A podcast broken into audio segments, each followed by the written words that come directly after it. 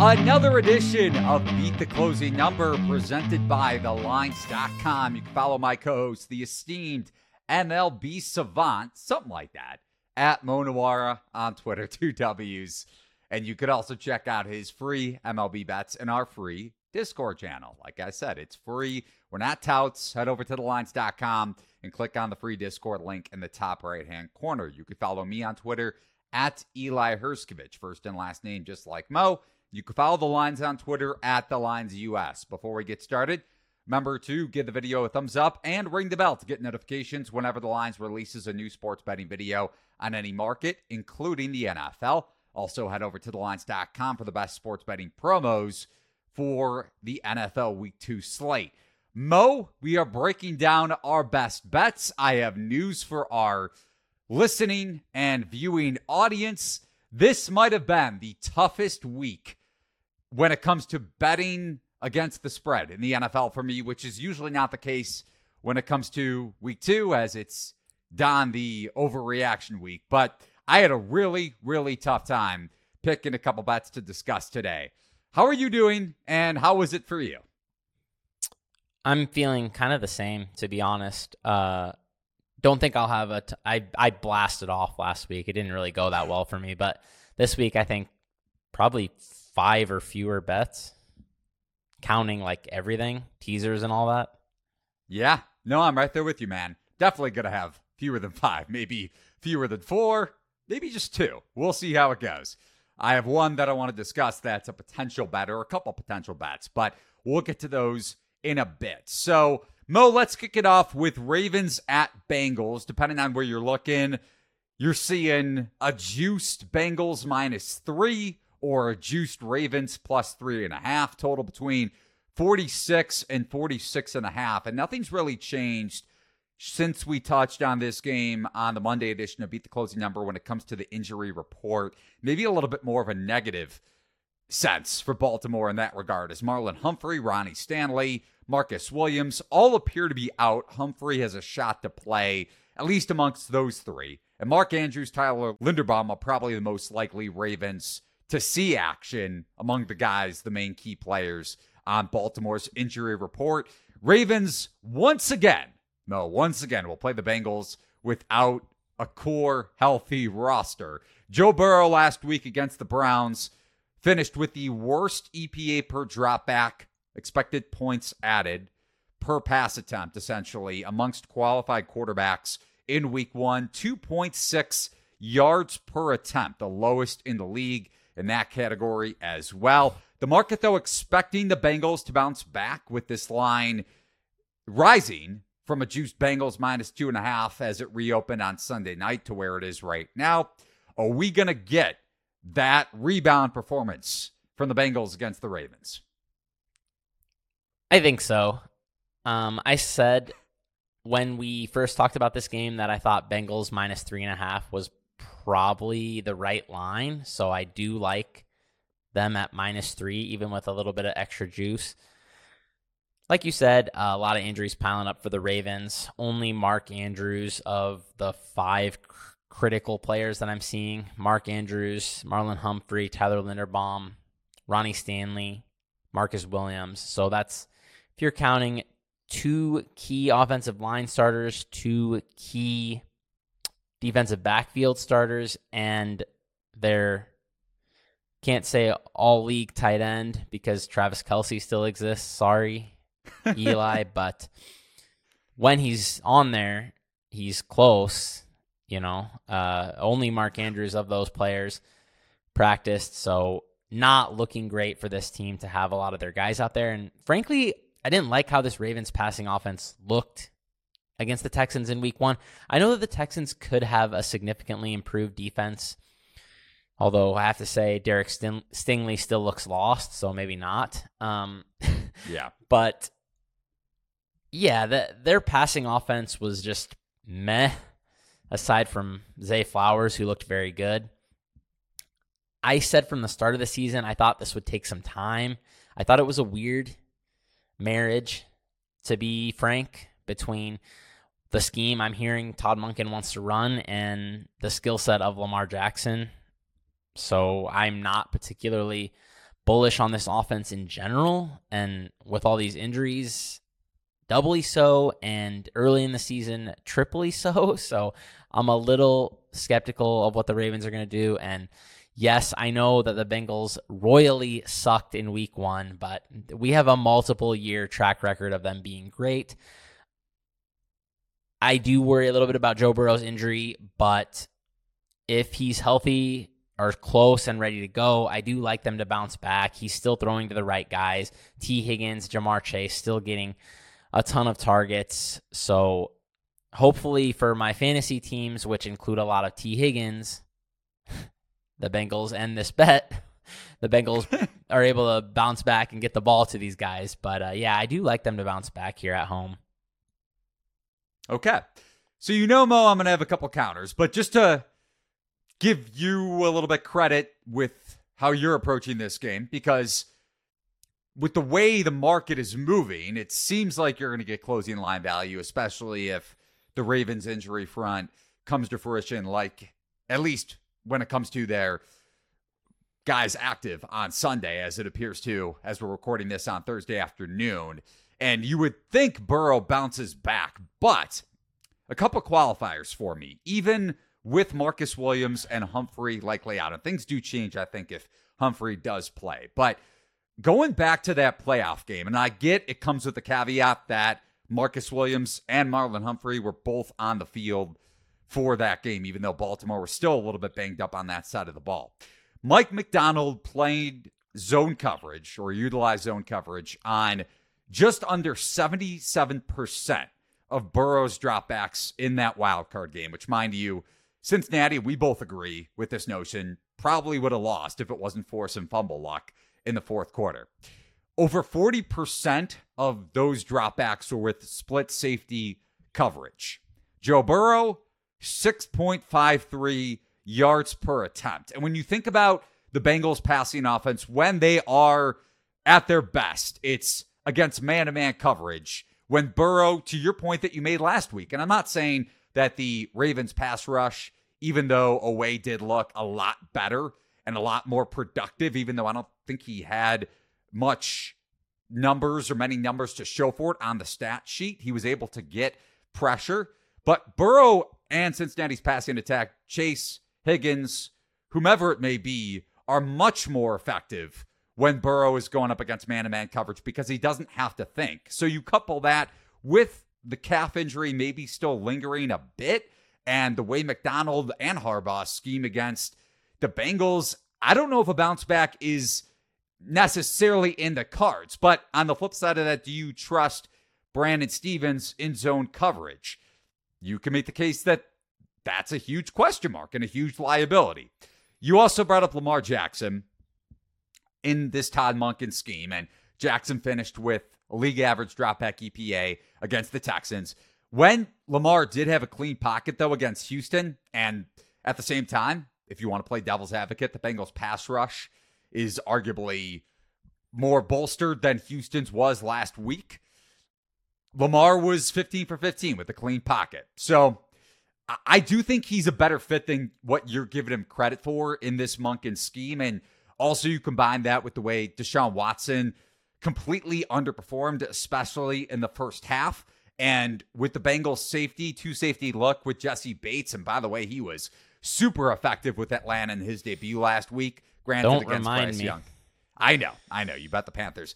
And Vonn Bell, no Bell or Bates this season for the Bengals at the safety spot. So I go back and forth. I'm not saying I'm going to bet Baltimore here, but also if Andrews plays, that upgrades the Ravens' run game, considering he is one of the best run blocking tight ends in football, assuming he is close to 100%. So the scheme for Baltimore maybe negates a little bit of Burrow and the Bengals passing offense bouncing back, but also with the injury front, it's really hard for me to get over the top and say I'm going to bet Bang- uh, Ravens juiced plus three and a half here.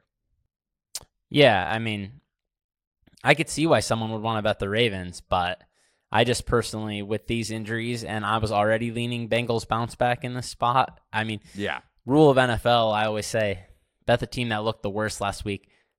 maybe the Bengals weren't the worst. Maybe it's the Giants, but it's pretty close. It's pretty close.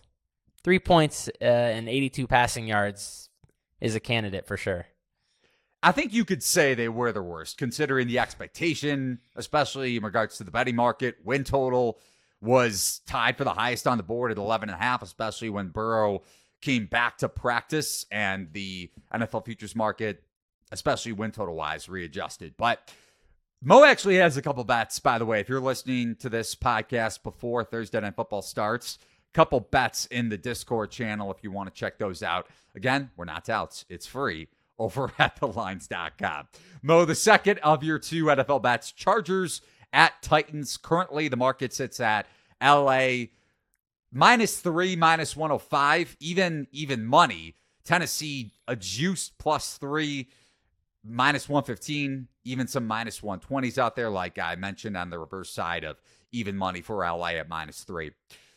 But there is a minus 110 both ways, I believe, as of this recording at BetMGM when it comes to a field goal point spread. Total anywhere between 45, 45 and a half. Where are you going for this game? Going with the team that I liked in the preseason. Uh, it's a stinky one, but I'm going with the Titans plus three here. I think the Chargers are a little bit overvalued in this spot. I feel like they should probably be minus two and a half, but maybe I'm wrong because you know, it is the Titans and they looked horrible in week one. so we'll see what happens. But this one, another couple injuries that could move the needle. Austin Ekeler, I know we don't usually talk about running backs, but he's yeah. such a big part of their passing game. And man, he was ripping off some long runs in week one. And when your backup is Joshua Kelley, who is pretty close to being a something, I get a little concerned when that sort of a player is maybe going to be a big part of the offense. I don't think Ekeler's going to play. I, am just basing that basically off of they signed something Jaret Patterson off the practice squad. So I, I think usually when they're elevating guys like that, it's a pretty clear sign that uh, the starter isn't going to go. So if Ekeler's out, I think that could be big. Joey Bosa, I'm not sure about. He seems like more of a coin flip. Um, but obviously he's an impactful player as well. And honestly, the way the Chargers played, man, Joe Lombardi gone, but it's kind of a similar situation. Still too many targets for tight ends and running backs there, man. I mean, yeah. Keenan Allen had his share, but Mike Williams only five targets. Quentin Johnston was barely a part of the offense. I, I will say, just to preface, Williams did leave the game. Yeah, he was out for a little half. bit. Yeah. Yeah. But he did come back, I believe. So yeah. Yeah, still too many targets to tight ends and running backs for my taste is in this offense, especially considering the skill set Justin Herbert has. Um, as for week one with the Titans, three interceptions, I believe, from Ryan Tannehill. It was really bad. But I'm willing to overlook that performance, honestly, just because of his track record in Tennessee. He's been a pretty low turnover quarterback there.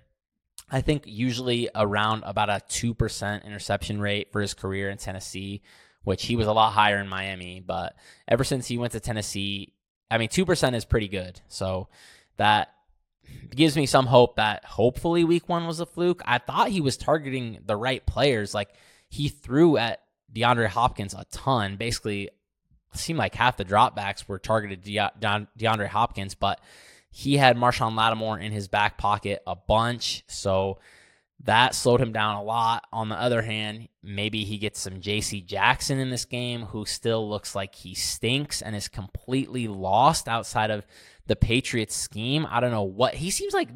JC Jackson might be like the Trey Flowers type of guy who just like he goes somewhere else completely flops, goes back to New England and is like decent again with with the Patriots. I, I, they've had so many guys like that. It's usually, I think it's usually like linebackers though and such, but I don't know. Maybe J.C. Jackson fits the mold too because he's been completely lost since he left there, and he was getting wrecked again last week. So, um, yeah, obviously we saw what the Chargers well, what the Dolphins did to the Chargers in the passing game. I mean, this team doesn't have that sort of weapons, but if they can have some success, which I think they probably can, I, I like the Titans at home here, man. I I think three is just a little bit too too much here.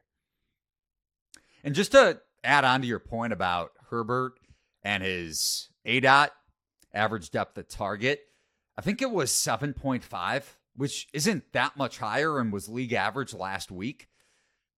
And when you consider his ADOT was 7.0 last season under Lombardi, it's a fair point to say, how has the Chargers passing offense changed? Now, that is just a one game sample size. And then on the flip side, like you mentioned, Tannehill was terrible, but Saints defense healthier, especially with one of the best cornerbacks in the league when he is healthy and Marshon Lattimore.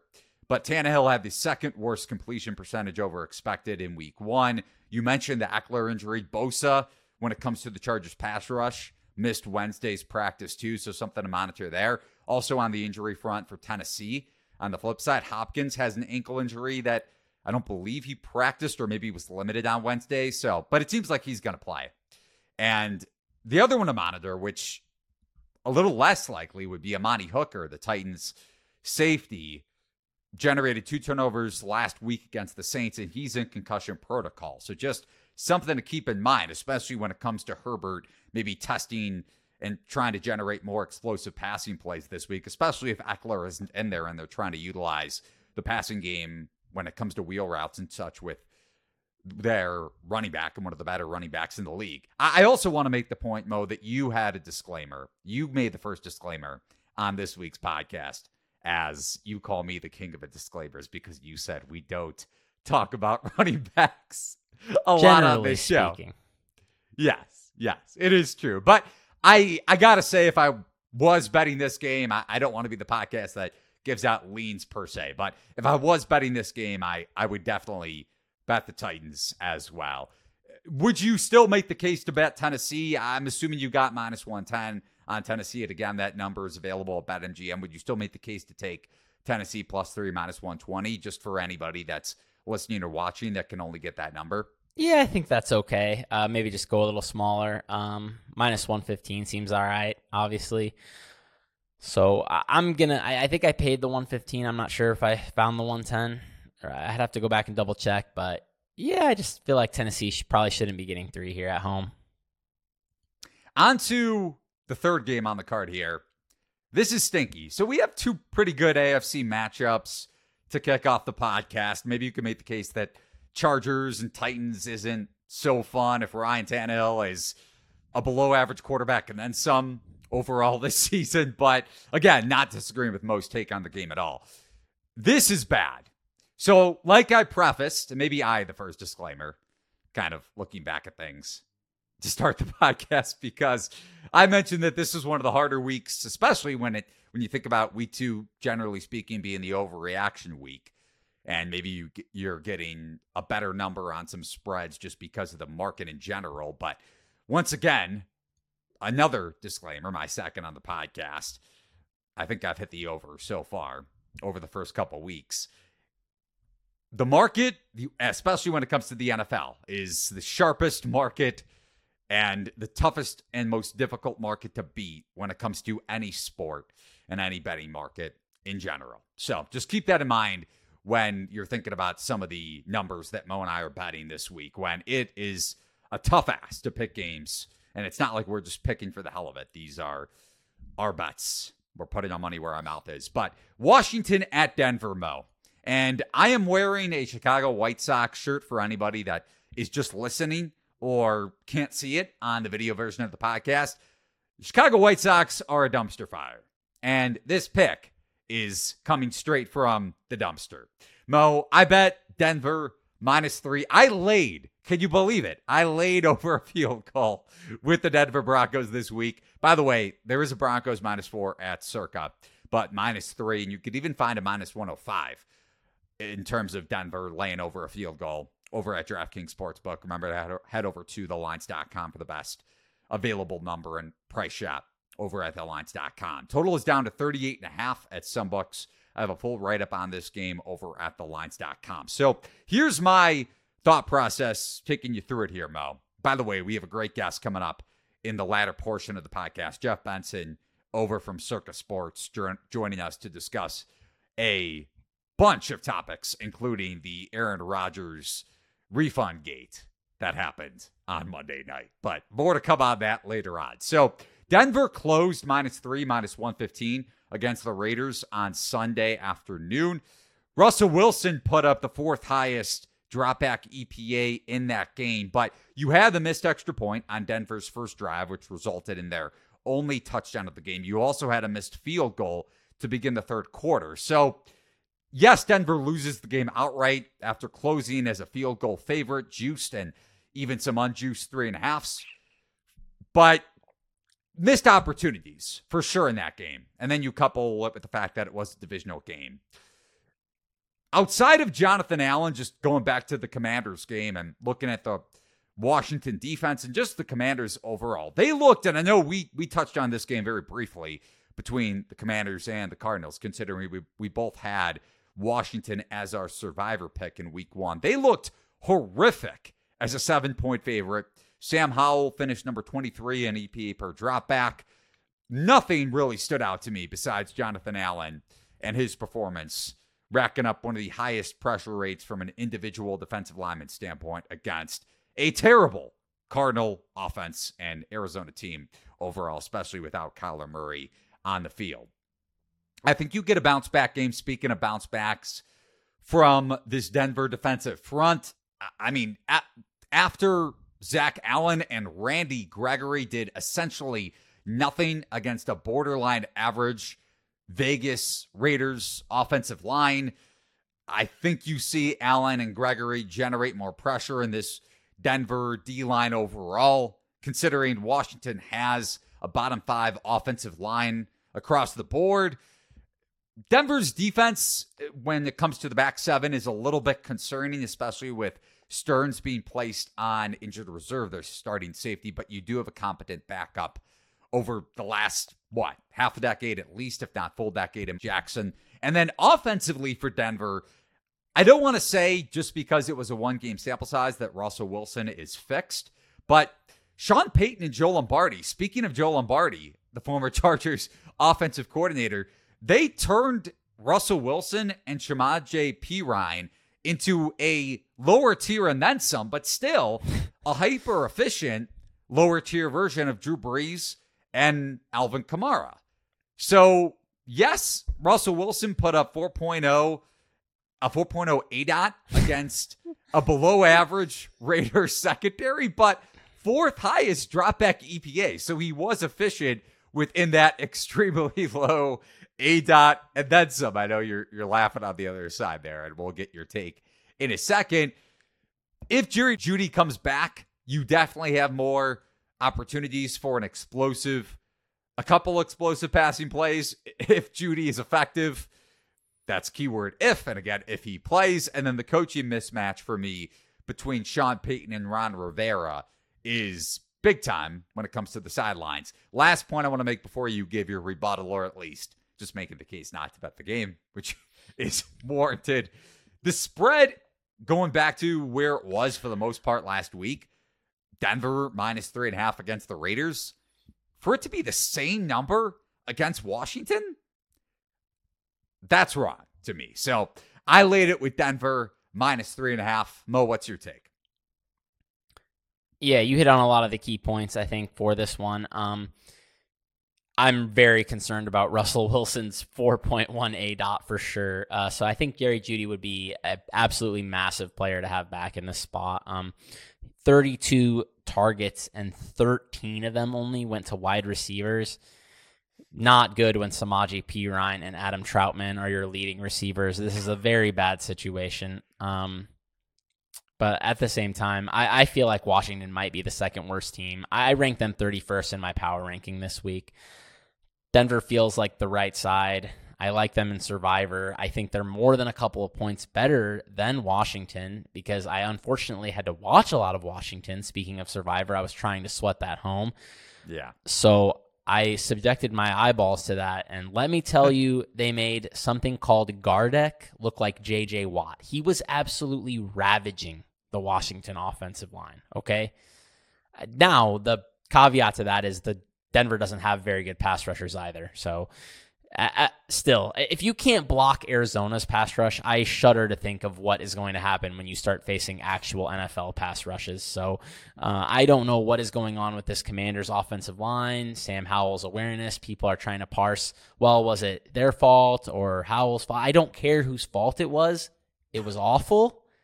And somebody's going to have to tell me how it's going to be fixed before I have an ounce of confidence that Washington is going to do something positive on an NFL football field.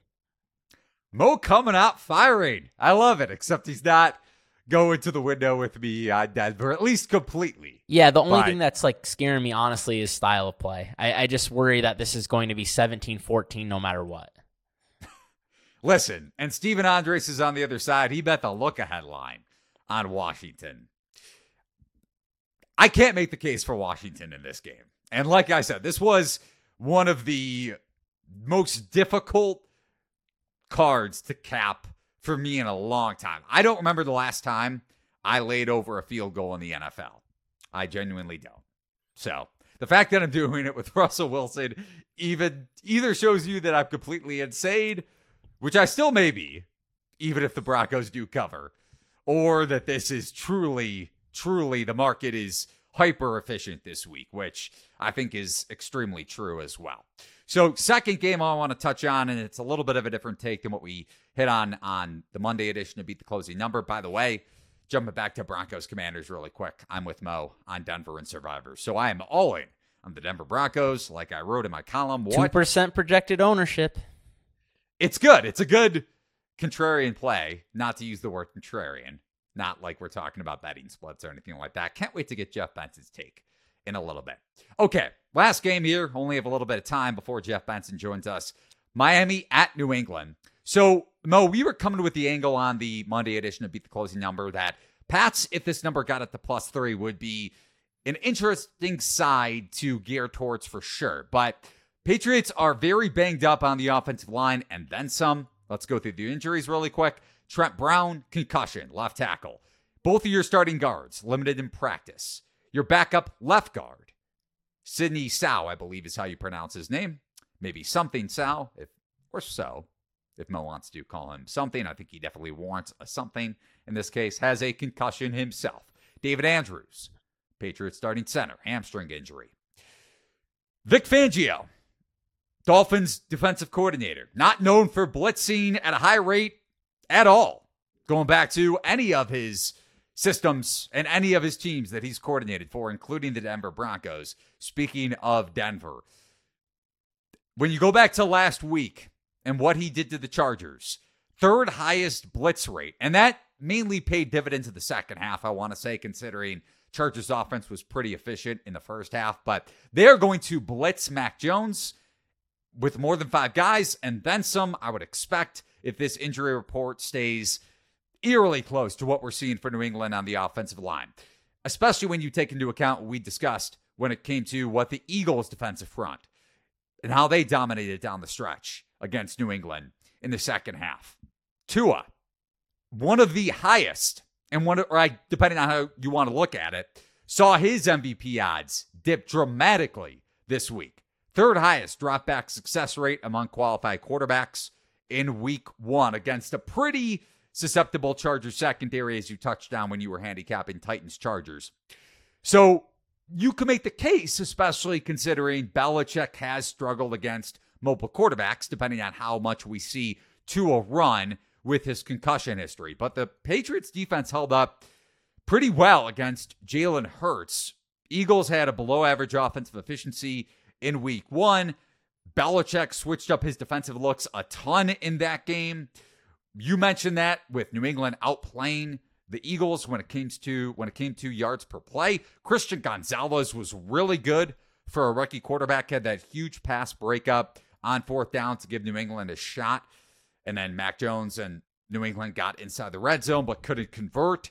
And not only do I trust New England secondary, but having an effective Gonzalez as a rookie gives New England more of an opportunity to play man to man coverage which is not to his strength. I, don't want to say it's a weakness, but he's much more effective historically against zone defenses. So I'm going to be waiting to see if this total gets to 47 and a half, gets back to 47 and a half. But Mo, I'm looking under any lean towards one side of the total here? I guess I would lean toward under. I, I like the Patriots a little bit though. Um, I'm definitely interested in the Patriots, thinking I'm probably going to end up on them.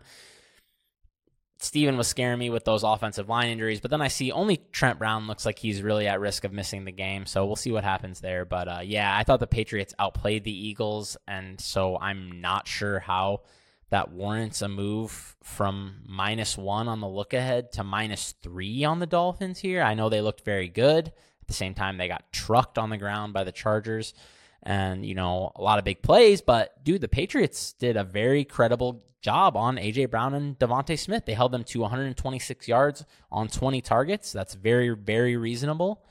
So they have a shot to, you know, at least limit this Miami passing attack. And uh, I also thought, you know, that Miami got some mileage. It seemed like uh, from one of the podcasts and articles I was consuming this week some of the motion stuff they they hit the Chargers with seemed like caught them off guard. I don't think that sort of thing is going to work against Belichick. I, he'll probably have a plan. Um, and yeah, the Patriots have a stronger run blocking offensive line than the Chargers. At least they did. They definitely did last year. So if Miami's just getting knocked back up front, then yeah, that is a situation that would be very good for your under as well. Because even though it could result in some Patriots points. I think they're going to be some longer drives, slower points, kind of like how I was talking about the Chiefs and uh, Lions game last week, which ended up being s- slower, uh, longer drives, like I like I thought. Not a lot of big plays. No, it's a good point. If New England doesn't fall behind two scores like they did last week, and also keep in mind that was a credit to a pick six, so turnover luck. And like Mo and I talk about every podcast, turnover turnovers, forced takeaways are not predictive into the following week. Even if you have a gripe with Mac Jones, it doesn't mean, especially considering the Dolphin secondary without Jalen Ramsey is a heck of a lot weaker than what the Eagles bring to the table. Okay, that's our betting breakdown for the week two NFL card. Four bets to run through and a survivor pick as well. Now it's time to be joined by our special guest, the great Jeffrey Benson at Jeffrey Benson 12 on Twitter. He is the director of operations at Circa Sports out in Las Vegas. Jeff, how's it going today? Six, seven hours before Thursday night football. Good. Uh, appreciate you guys having me on. Uh, obviously, getting ready for Thursday night football. We just put out the Circa Million lines. Uh, we opened up Circa Survivor for people to make their week two picks uh, yesterday. So contest season is in full swing. NFL season's in full swing. It's nice to be back, uh, having football around, and uh, certainly drives a lot of people in. So busy time of year, but uh, exciting nonetheless. And Circa is definitely going to be expanding when it comes to a couple different states in the near future, and we'll touch on that later on with Jeff. But first up, for those listeners and viewers that aren't familiar with Circa Sports model juxtaposed to a lot of the nationwide operators. How do you guys differ from, again, more the DraftKings, FanDuels, those sports books? Yeah, I mean, it's a great question. You know, I think there's a, a lot of oversaturation uh, when you look around the industry. You know, there's a lot of DraftKings and FanDuels and PointsBets and Barstools and really a lot of the same thing uh, being done by a lot of the same type of operators. Um, you know, so we've tried to differentiate ourselves for a number of different reasons. You know, I think when you look at, you know, what the DKs and the the FanDuels of the world do, you know, they have a wide ranging menu, uh, but they take low limits um, and they boot a lot of players that are winning, um, and they don't necessarily have the best prices. Um, and I think when you look across the board to what we're doing, obviously it's a much more meat and potatoes menu. You know, we do have some props, uh, but certainly not the the litany that you know a lot of these recreational books do. Um, so for us, you know, while we have a smaller menu, you know, we take a fair bet to anything that we hang on our board. Um, the prices that you're going to find meaning the splits on certain games you know whether you're looking at baseball money lines um, you know, future markets, things like that. Typically, you're going to find that with our low hold, high volume model, that we have much better prices. We take much bigger bets, uh, and then ultimately, at the end of the day, you know, everybody in this game is trying to win. Um, and you know, quite frankly, the the cold, harsh reality of it is, you know, if you win at DraftKings and FanDuel, um, you know, you get shown the door and you're not welcome back the next day. You know, at Circa Sports, you know, you win here. Uh, you know, we're going to pay you with a handshake and a smile, and your limits are going to be the same as they were today, uh, if not higher tomorrow. So I'd say those are kind of the core differences uh, in terms of how our shop operates versus maybe some of the more recreational um, Sorry, I think you cut off at the very last second there for me. Um, yeah, I wanted to expand on a couple things that you did did touch on there. Uh, you mentioned taking a fair bet. You mentioned props. So that's kind of something I've always wondered about regarding Circa because you guys had kind of a limited menu. Um, can you explain to the listeners kind of like how Circa's props offering has evolved over the last few years? Um, my understanding is that you guys were kind of initially off that and Eli is telling me you guys have actually some pretty robust limits on the props you do offer uh, up to 2K. Yeah, I mean, obviously for us, uh, you know, we continue to grow our menu. You know, what what we were offering day one versus uh, today, you know, continues to grow and expand every day. You know, I think it's easy to to forget that we've you know only been in business, you know, five years now. Uh, you know, going on five years now, and we we're only in three states. You know, as Eli alluded to, ho- hopefully soon to be four or five here uh, in short order. But for us, we do a lot of things manually um, and by hand. And I think when you look at, you know, what a lot of these other places do, you know, it's just a plug and play feed. Uh, you know, where they take you know, a Sportradar, or a Bet Genius, any kind of feed, and they just integrate it into their system. Um, and that allows them to offer, you know, 500,000, 2,000 props. Um, but you have such a large surface area to defend that you have to ultimately offer such a low limit on those props. Um, and then anyone that wins, you know, you, you end up showing them the door. So obviously for us, we don't have the same glut of props but the props that we do hang on the board um, you know we take at least a dime or two dimes to come come post so I, I, think for us it's just a give and take you know would you rather have every prop on the board and be able to bet $25 or would you rather have you know a handful of props and be able to bet a thousand or two thousand you know for us uh, and for our customer we think it's the latter um, you know as we continue to grow our risk room and expand you know our trading team um, and automate, you know, some of our processes and things like that, you know, we're able to add more props. And I think when you look at, you know, what we've been doing from the NFL this season, you know, we have props on every single game, uh, whereas we just did the primetime games last year. You know, we're doing first touchdown scorer on, you know, five, six, seven of the games, you know, every week.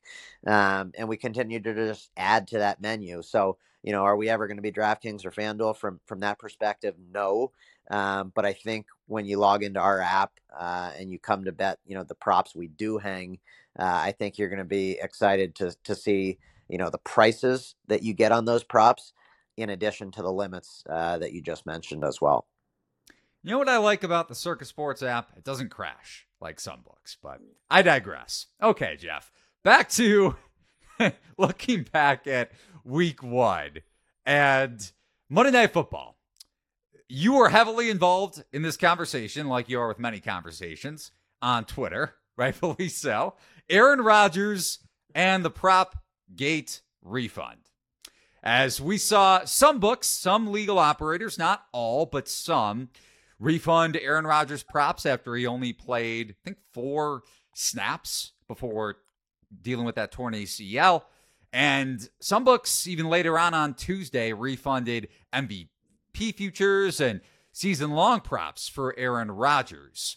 Maybe even some Super Bowl bets on the Jets. I'm not 100% sure on that. But obviously, this process, and this is within the column that I wrote about on the lines.com, to me, it sets the standard that, especially for novice bettors, anytime you have an injury, not just a well known and a, a big time player like Aaron Rodgers at that, when you have an injury like this, well, here comes a bonus bet. Here comes a refund, which isn't necessarily an actual refund, considering the way bonus bets work. So, from that argument, again, from how some sports books took to go about this situation, Jets betters and total betters, every single market then should have gotten a refund per se. I'm not saying that's how it should have gone, but that's the logic to me behind the refund in general in the first place. So, again, there are so many different opinions about this, whether it's, well, why do you care so much if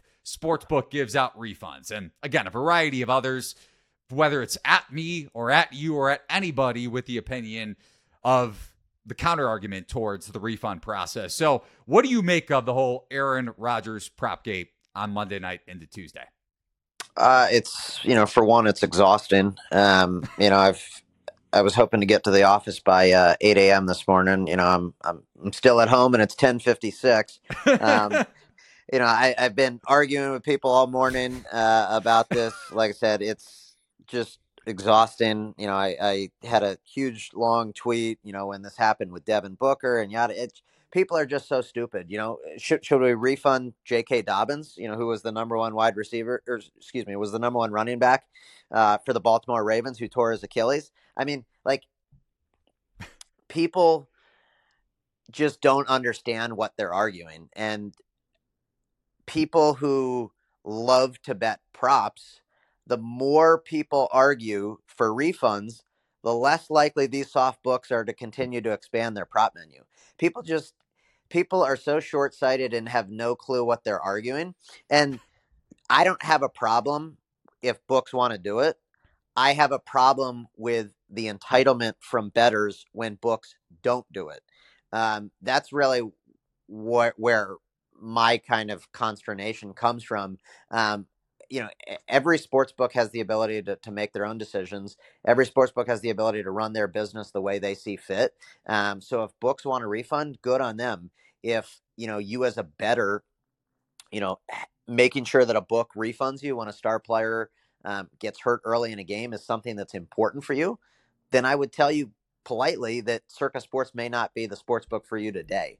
Um, but to that argument, people are short sighted in the sense that, yes, do they get a refund or a bonus bet from these soft recreational books? Yes.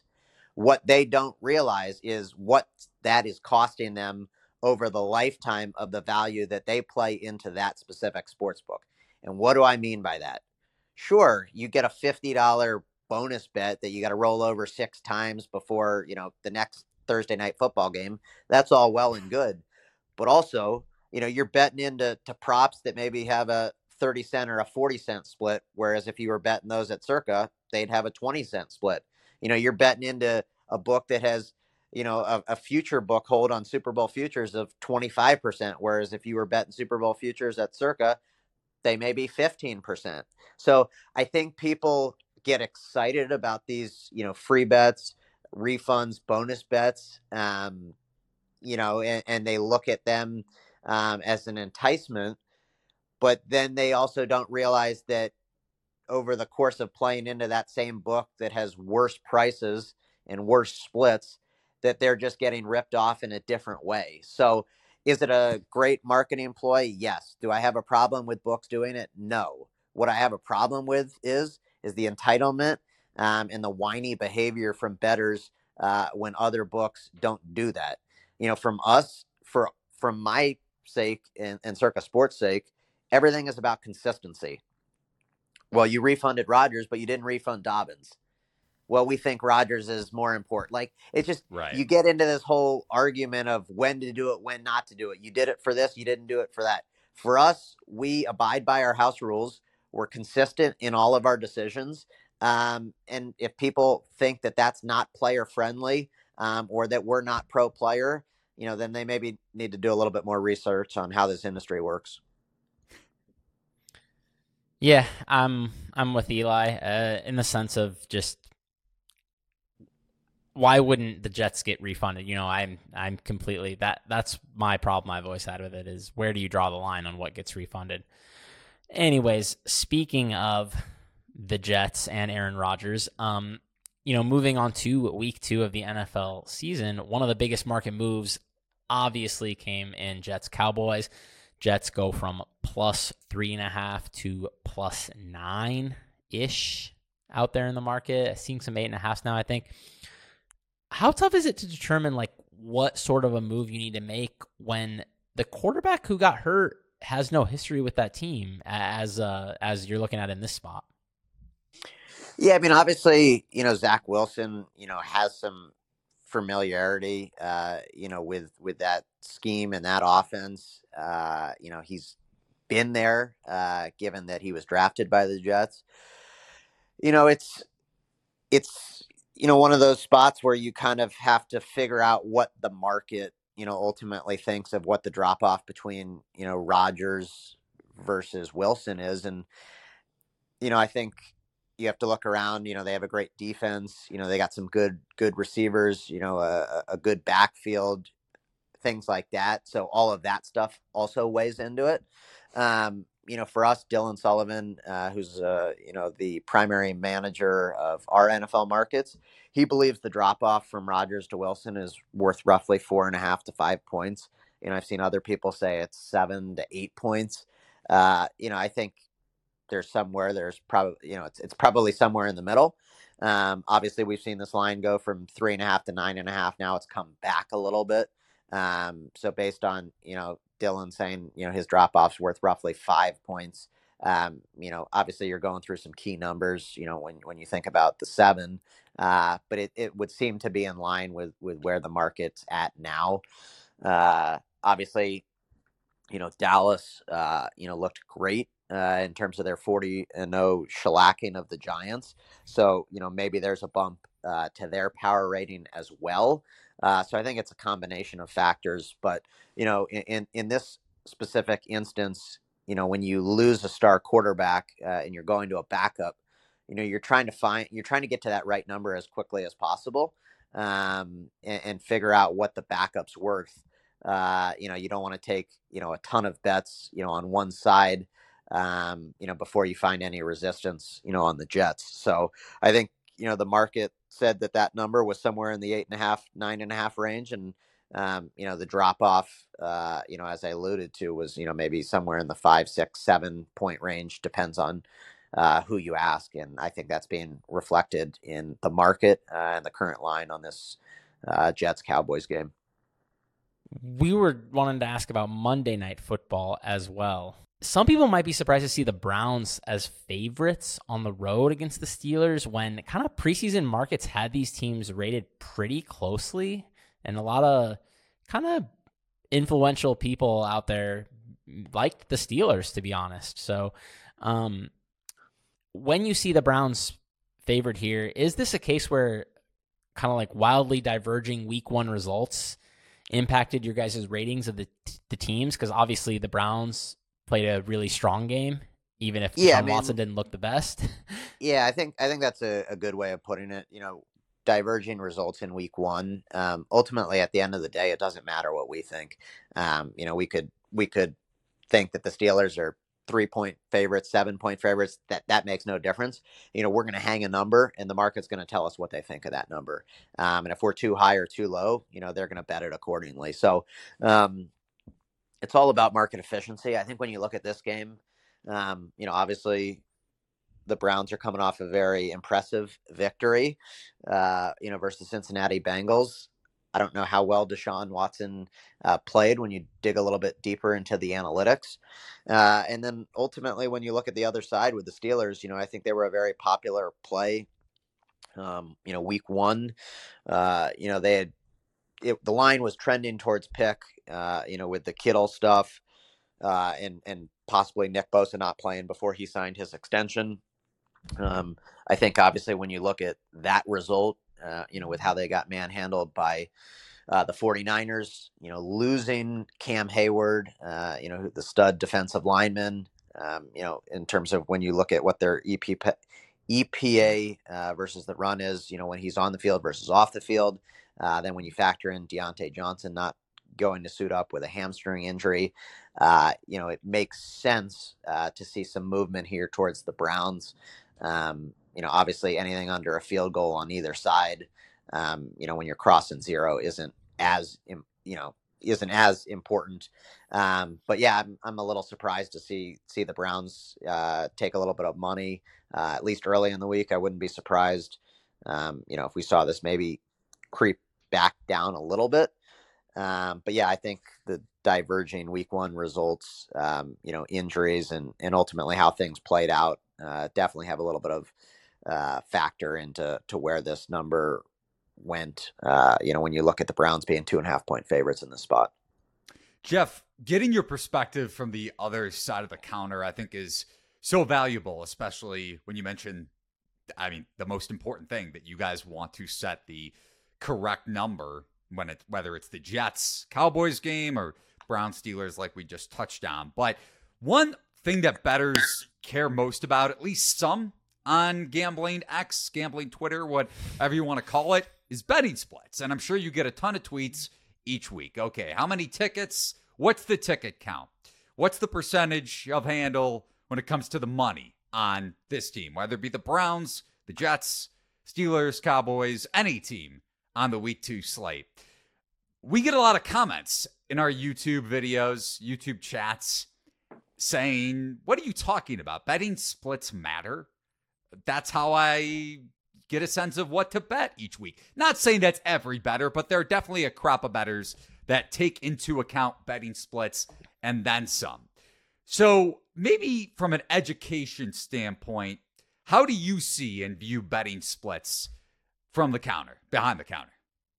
Take your betting splits, crumple them up, and throw them right in the garbage because they're not useful at all. And quite frankly, they'll lead you astray more often than not. Uh, you know, when you think about betting splits and what they've done to the industry, um, yeah, it's just not actionable information. Um, you know, when when a shop comes out and says, you know, we have 99%, you know, of bets on on an over or on the Colorado Buffaloes, whatever it may be, it's not actionable info for a number of different reasons. So these betting splits are just basically betting splits for square gamblers. So they're not going to point you in the right direction uh, in terms of fading the public, this, that, or the other.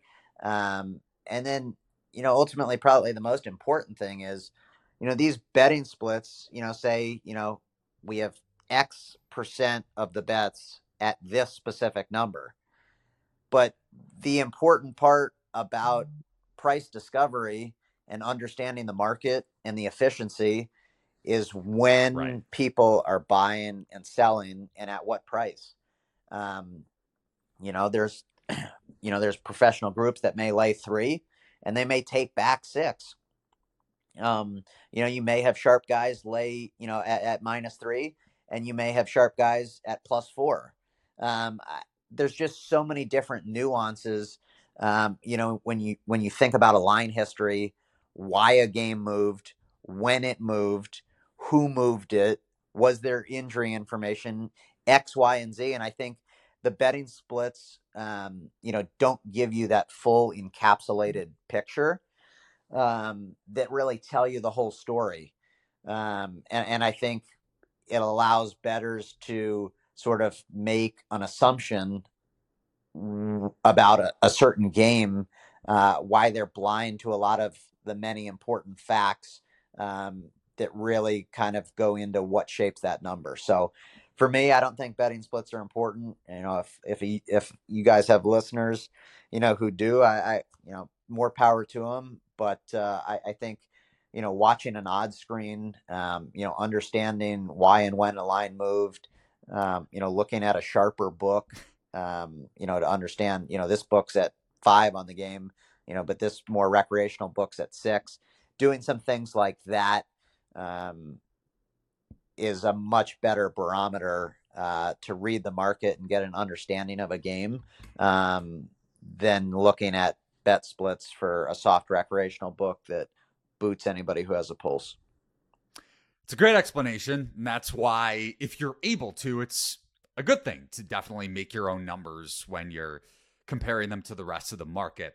So, Jeff, I know you're not one to, especially when it comes to your own bets, to give yourself credit, but I definitely want to, as you came on, beat the closing number last season before the 2022 NFL season kicked off, gave out Chiefs 10 to 1 to win the Super Bowl. That was your favorite NFL future. So, just want to give you props, no pun intended, where they are deserved. And as we continue to look at week two, not the futures market, but with the survivor pools out there and whether it's Circa Survivor or any contest for that matter, what do you expect to be? I guess if you want to go through your process when it comes to survivor pools and what do you expect to be the most popular plays of the week and maybe your approach to the week two card?